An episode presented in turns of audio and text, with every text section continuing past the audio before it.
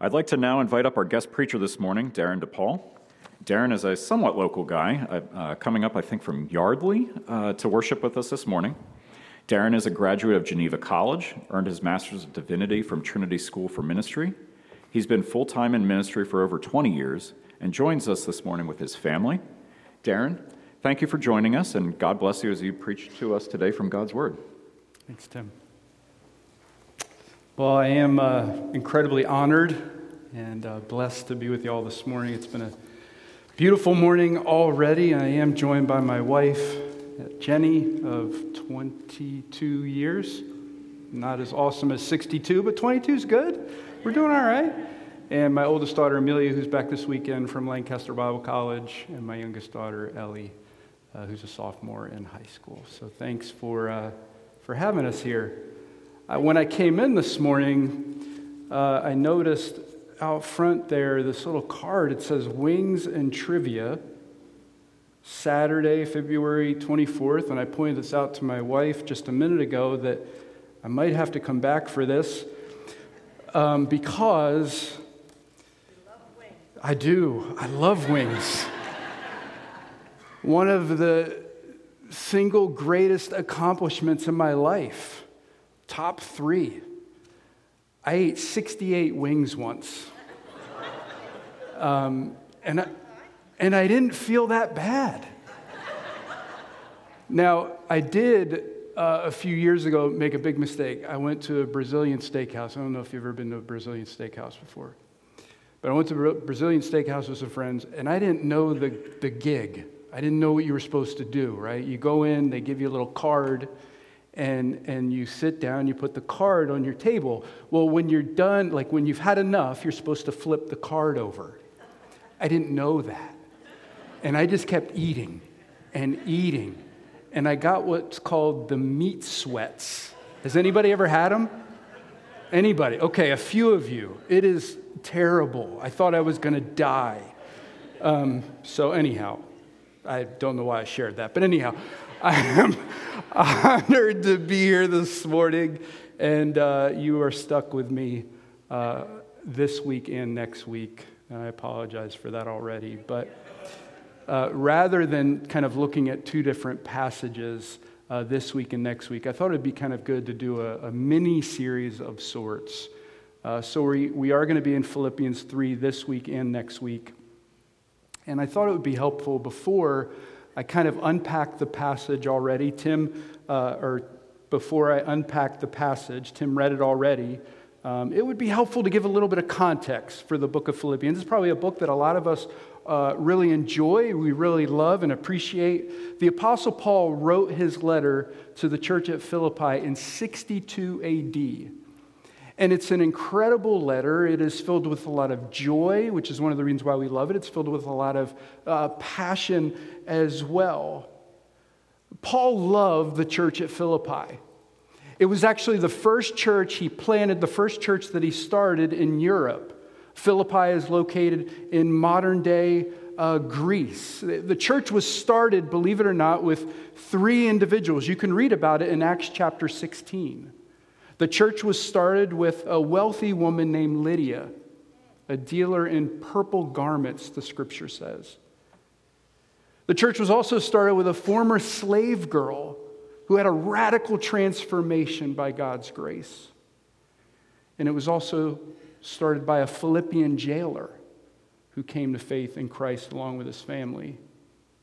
In the first few uh, verses of the letter, Paul gave thanks or gives thanks to the church of Philippi, and he encourages them to pursue Jesus, keep following Jesus. What I told you about many years ago, several years ago, keep doing what you're doing. From there, in chapters 1 and 2, he shares about his desire to preach the gospel, to live for Jesus, and the need for Christians, people like you and me, to live a humble and sacrificial life for Jesus. Now, we could, if you're to read chapters 1 and 2, characterize his tone in those first two chapters as, as pretty warm and positive. And then in chapter 3, you may have picked up on it when Tim read it, there's kind of a sudden shift. his tone shifts dramatically, and you can almost pick up as you read it his frustration. He's annoyed with some false teachers that have kind of infiltrated the church. His language is direct and it's bold. He didn't want the church to lose its primary focus. Now, as we'll see, the false teachers were distracting the congregation from the true gospel, from Jesus. Nothing but Jesus. Every time I preach, uh, I try to give a big idea or a main point. I've, I've been doing this long enough to know I'm not delusional. I don't expect people listening to, to remember every single thing that I preach. But if you can go out of here with one thing every week and go on your way and remember it as you go to work or school or whatever it is you're doing, that's a win. So the big idea is nothing but Jesus. Nothing but Jesus. Now, there are moments, just as a quick kind of transition, there are moments, and I'm sure you can relate to this, when I'm focused on one thing. But then somehow, some way, I, I get distracted by another thing. I, I, wish I could say, I wish I could say it wasn't a daily occurrence, but uh, my wife and daughters are here and they would say quickly that I'm lying. I'm very good at getting distracted. Several years ago, I pulled into our driveway, got out of the driver's seat, opened up the back door, got my briefcase, placed my keys on the car's roof, closed both doors, and went in the house forgot about my keys. An hour or two goes by. Jenny, my wife, needed to run to the grocery store, decides to take my car. Keys are on the roof. Unknowingly, she drives five, six, seven, ten miles, whatever it was, with the keys on the roof of the car. Went shopping, came out of the grocery store, saw the keys still on the roof of the car, called me and told me, not kidding, I needed professional help. she might be right. but all of us, though, all of us have this unique ability to get distracted and to lose focus, don't we? I mean, sometimes when it happens, right, it's laughable. And like keys on the roof of a car. That's funny. But then sometimes losing focus can be devastating. This is especially true when it comes to the gospel. Most of us, like most churches, start with clarity. We know the message and mission of Jesus. It's clear. We understand the Christian faith is all about Jesus. But if we're not careful, if we're not paying close attention, we can easily get distracted and lose focus. I mean, we can begin to focus on other things instead of the main thing. I mean, we might focus on religion more than Jesus. We mo- might focus on good behavior more than Jesus. We might focus on doing churchy things more than Jesus. But we've got to remember, right? It's Jesus. Nothing but Jesus. He needs to remain the main thing, not only in your life, but here at Leidy's Church. Well, let's, let's take a few minutes and unpack this passage, okay? How about we do that? Enough with what I have to say. Let's see what God has to say. Look again if you have your scripture in front of you. If not, I'd love to encourage you to bring your Bible. Look again at verse 1. Finally, my brothers, he said, rejoice in the Lord. To write the same things to you is no trouble to me and is safe for you.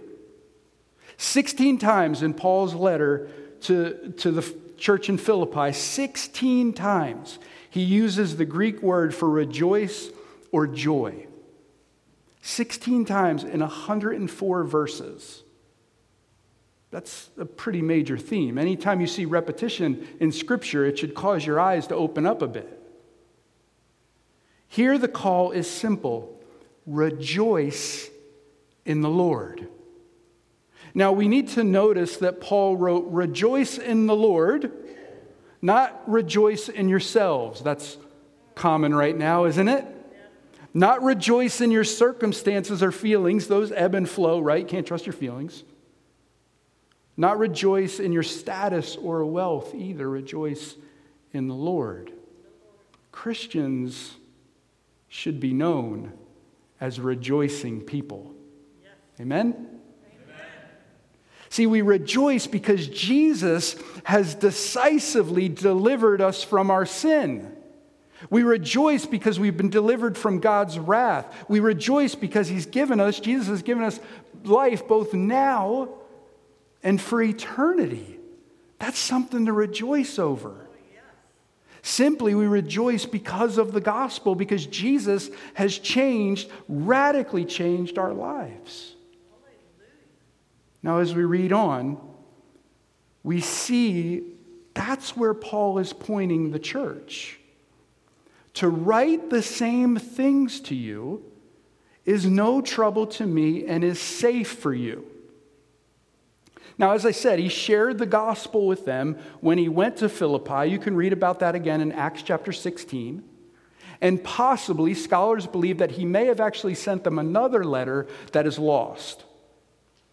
But what he said when he preached to them, when he possibly, we don't know, wrote this other letter was it's all about Jesus. You need Jesus. See, Paul knew, and I hope you and I know, that you never graduate from the gospel. From the time you came to faith in Christ to today, and upon your deathbed, you need the gospel. You don't graduate from it. See, he knew that the Philippians could, if they weren't careful, would lose their focus. They needed to be reminded nothing but Jesus. See, reminding ourselves of the gospel, our moment by moment need for Jesus is vital.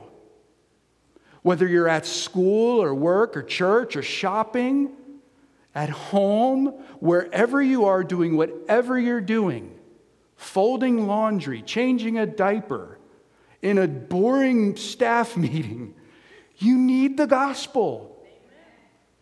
You need to be reminded I am a sinner. I need Jesus, my Savior. I need Him, just Him. People call that preaching the gospel to yourself. It's something you need to do every day. I'm a sinner and I need Jesus. Thank you for saving me. See, hearing the simple gospel message and consistently repeating it to ourselves, Paul says, protects you. He actually says to the church at Philippi, it is safe for you. I'm sharing this message that I already shared with you because you need to hear it again because it's going to protect you and it's going to keep you safe from the people in here and the people out there. See, the gospel, Jesus protects us from our sin protects us from ourselves. It protects us from false teachers. Protects us from the world, whatever it is. Look at verse 2 again if you have your scripture. Here's where he gets a little punchy. Verse 2 Look out for the dogs. Look out for the evildoers. Look out for those who mutilate the flesh. It's a little sarcasm in there.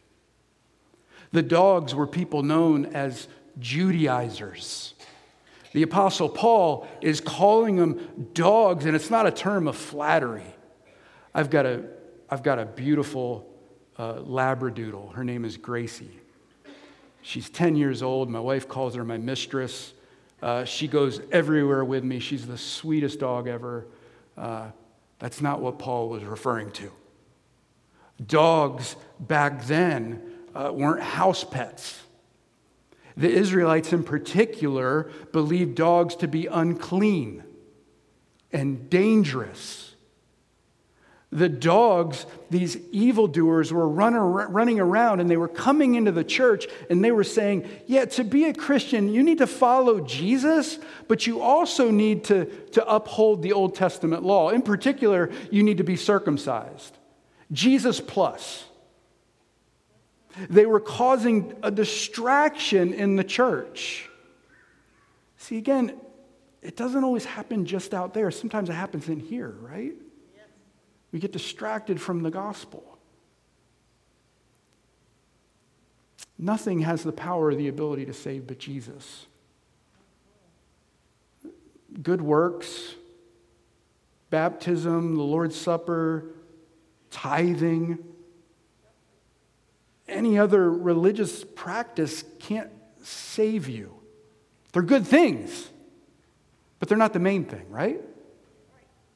In Ephesians 2 8 and 9, Paul wrote plainly, For by grace you have been saved through faith. And this is not your own doing, it is a gift of God, not a result of works, so that no one can boast.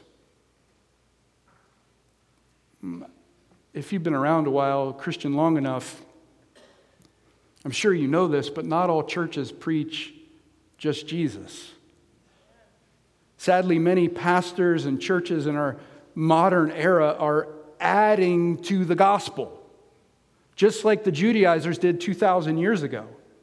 See, when we add anything to the gospel, or subtract it for that matter, when we add or subtract anything to the gospel, we've lost focus. Jesus is no longer the main thing, he's just another thing. You may have seen this before, but, but the equation is true. Jesus plus nothing equals everything. That's it. Well, look at verse 3 again.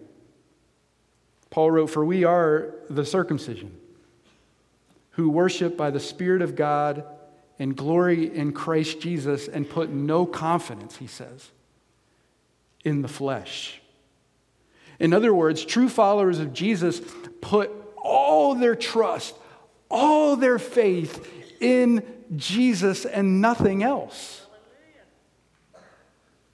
As I was studying earlier this week, and I think it's God's providence, but as I was studying earlier this week, it reminded me of the hymn, Nothing But the Blood of Jesus.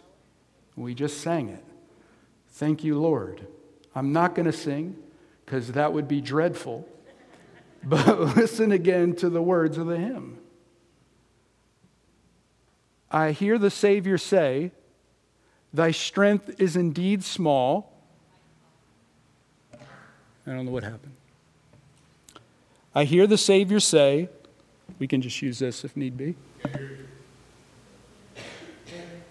How's that? No? Okay. Still no? We can use this if we have to. I could turn this off.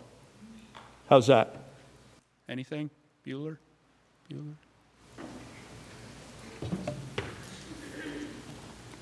Happens. Thank you. Thank you. How's that? No? We can use this. What do we want to use? Either one. You tell me. That's better. This one? Okay, here we go. All right. Nothing but the blood. I'm not going to sing. I hear the Savior say, Thy strength is indeed, thy strength indeed is small. Child of weakness, watch and pray. Find in me thine all in all. Jesus paid it all. Yes. All to him I owe. Sin had left a crimson stain. He washed it white as snow. I mean, it's pretty clear in that hymn, it, it is nothing but Jesus. And that needs to be our, our daily mindset. It's not about me, it's all about Him. And isn't that what Paul wrote? He said, I put no confidence in the flesh. There's no confidence in me. I just want to pause here just for a second. Is your confidence in something or someone else other than Jesus? Let's be honest with yourself just for a moment. Is your confidence in your job? Is your confidence in your wealth? Maybe friends or family. Maybe your confidence is in your personality. You've got a glowing, sweet personality. Everybody tells you that, and you're just, you're just the best. Is your confidence in your education or your church attendance? Listen, all those things are good things, but are they better than Jesus? No. And see, sometimes, again, we need to be reminded of that. I'm, I'm, I'm good, I'm, I'm fine, I'm blessed. I have all these amazing things going for me a beautiful house, kids, grandkids, job, retirement. I have all these great things, but I have them because of Jesus. And even if all those things were gone, I still have Jesus. See, your salvation is secure because of him. Now, I love verses 4 through 6 because we kind of see Paul's irritability coming out and his desire to correct the Judaizers. He uses their argument, Jesus plus the law, he uses it against them. Look again at what he said. It's kind of a humble brag. He said, I myself have reason, have reason for confidence in the flesh also. If anyone else thinks he has reason for confidence in the flesh, he said, I have more.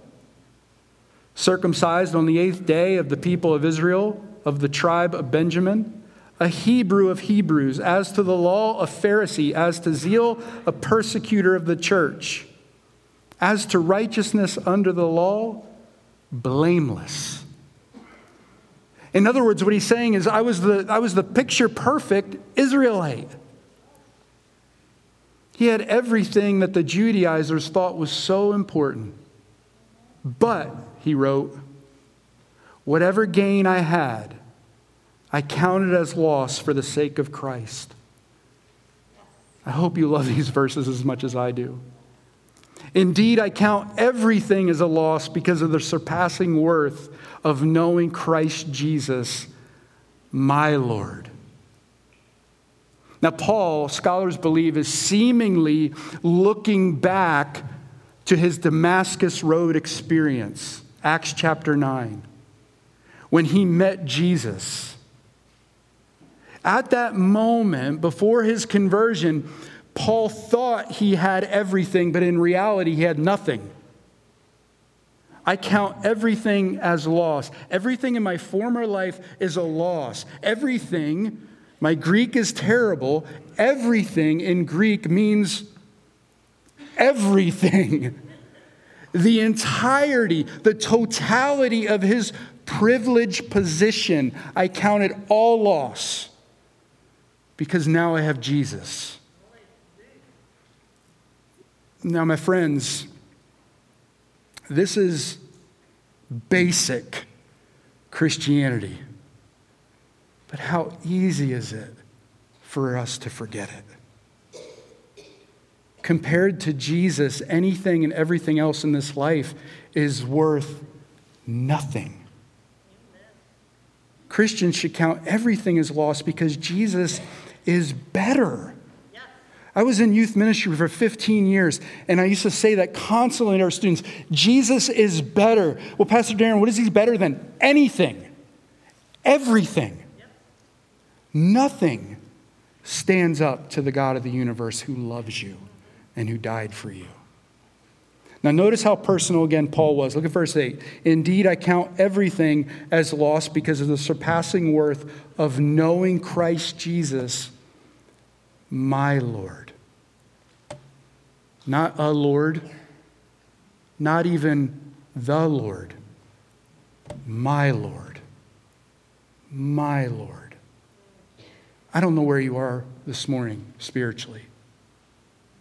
My hunch is, room this size, there are some doubters, some wondering, some yet not saved. Is Jesus your Lord? your Savior, your King, your everything. Now, Paul continued to build his case against the Judaizers. And he's trying to keep the church focused on Christ. Look at the second half of verse 8. For his sake, I have suffered the loss of all things and count them as rubbish in order that I may gain Christ. Now, I'm reading from the ESV. The Greek word here is skubalon. The ESV translate, translates it, as most translations do, as, as rubbish. Your translation may say garbage. Both translations are too weak and water down the intensity of what Paul is communicating here. Now, this Greek word, this is the only place it shows up in the New Testament. The only place, but it does appear in other Greek writings.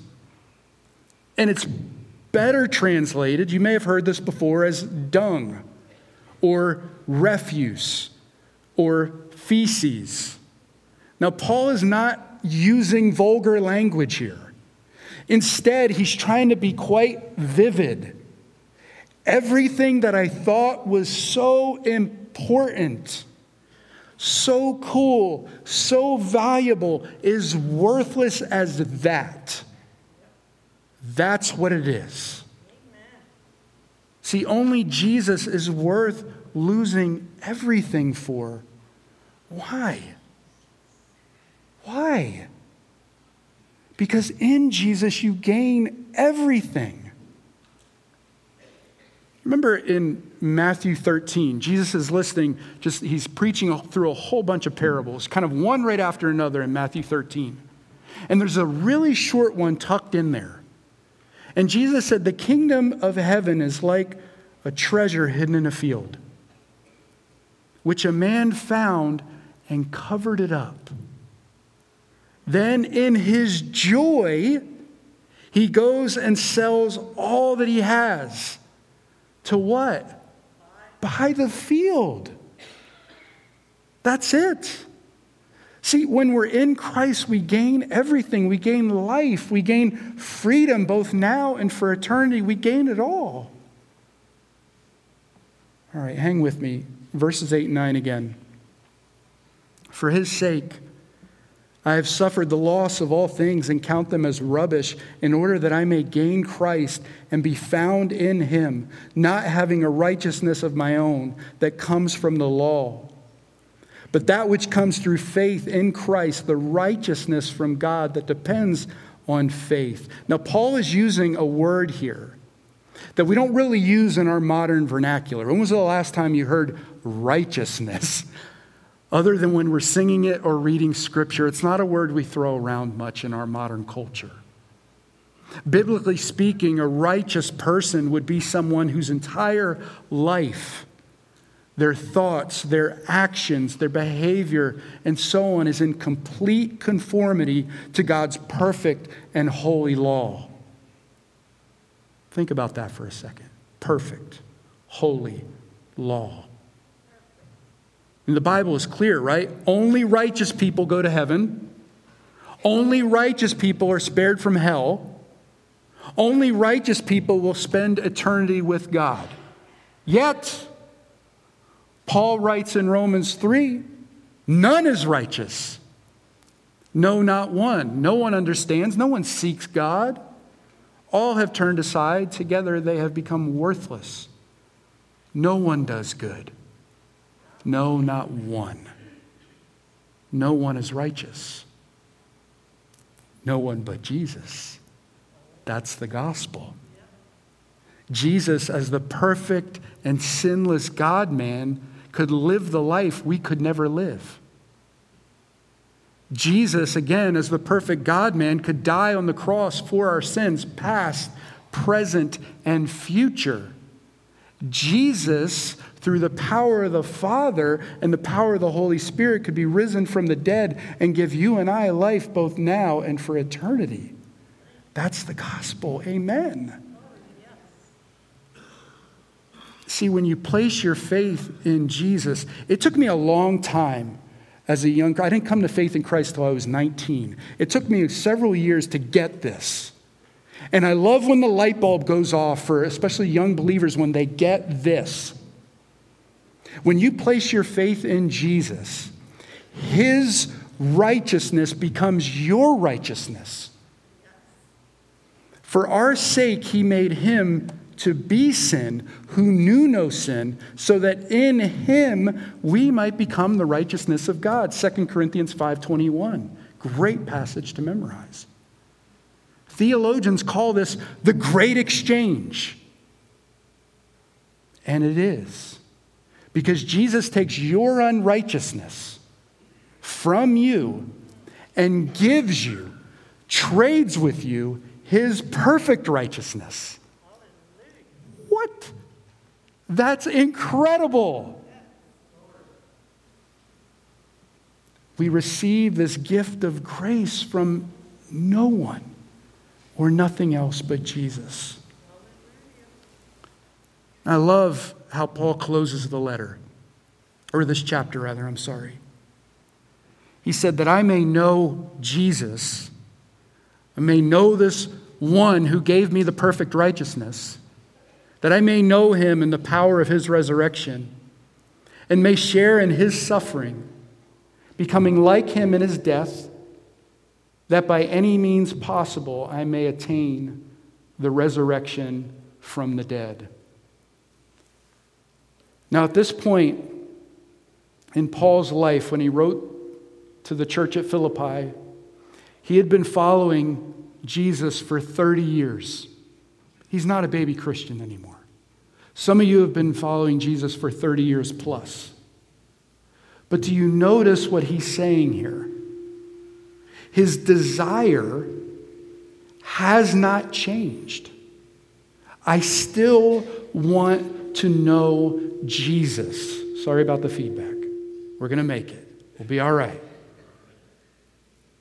30 years. And he's saying, I still want to know Jesus. That's what it's all about. So, whether you've been following Jesus for 30 minutes or 30 years, do you share Paul's primary desire? I want to know Christ. I want to know him more. Yesterday, I want to know him more than I did yesterday. And I want to know him more tomorrow. See, Paul knew that as he followed Jesus, his life would look different. Even as he suffered, even as he laid in prison, I am growing in Christ. Why? Because I'm pursuing Christ. See, our lives are transformed more and more into his image as we follow him. Now, this is stunning. But as you read verses 10 and 11, the same power that enables us to reach the resurrection of the dead when we meet Jesus in glory at our death, or Lord willing, when he returns this afternoon. I'm praying for. The same power that will help us reach the resurrection of the dead is the same power that is living in you right now. It's the same power, the Holy Spirit, that's giving you all you need to live a righteous and holy life for the glory of the Lord that you are serving and following. Well, let me bring this to a close. Some of you are like, thank you, Jesus. I'm hungry. Let me bring this to a close. And this might catch a few of you off guard for a minute, but just stick with me. You and Jesus and this whole Christian thing you're not partners in any of this. Salvation from beginning to end, wherever you are in that spectrum, towards your latter years, time to meet Jesus, or whether it's, again, it's only been a few minutes. Salvation from beginning to end is all about Jesus. It's not about you. And for some of us, we listen to too many TV preachers and too much stuff out there, and somehow we get it twisted and we start thinking it's all about me, it's all about me. No, no, no.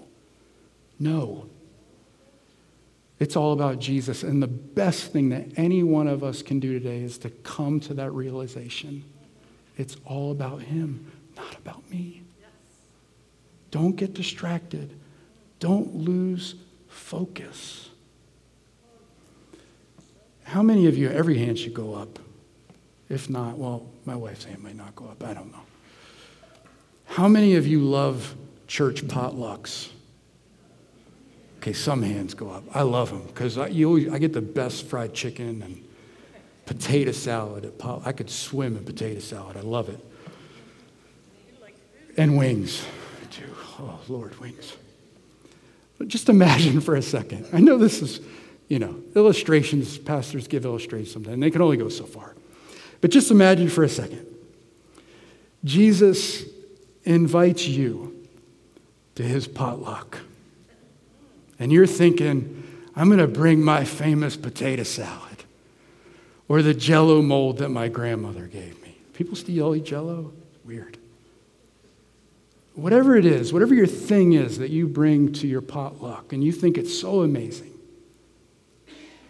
Jesus is going to look at you and say, I don't want it. I'll supply everything. But Jesus, I can bring my famous egg salad. Nope. Jesus doesn't want it. He wants you. That's what he wants. Your good works, your good looks. I look good today. Got a few compliments on the tie. Thank you for those.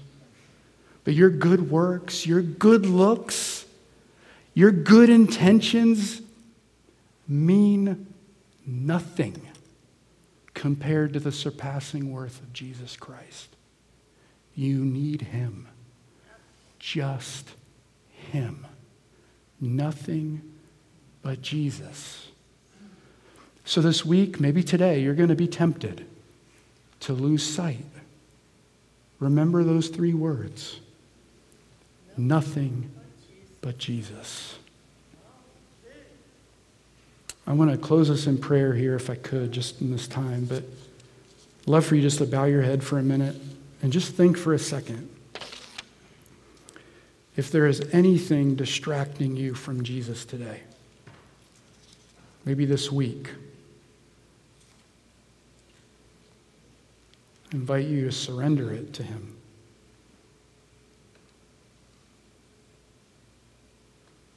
Take a moment, whatever that is, whatever that thing is, it might be your family, your job, situation in our world, whatever it is, it's getting you distracted, keeping your eyes off of Christ. Give it to Him now.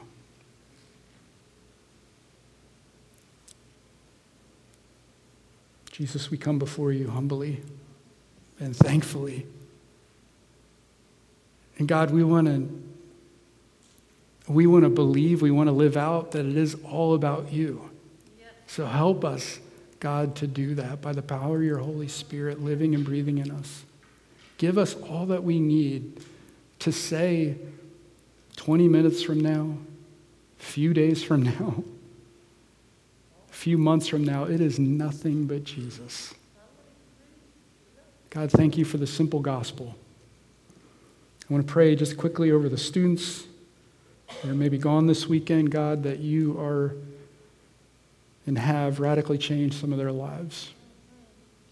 That even in this moment as I'm praying, maybe some are receiving Christ for the very first time. Yes. Change their lives, God, for your good, glory, and for their good as well. Jesus, we pray all this in your name.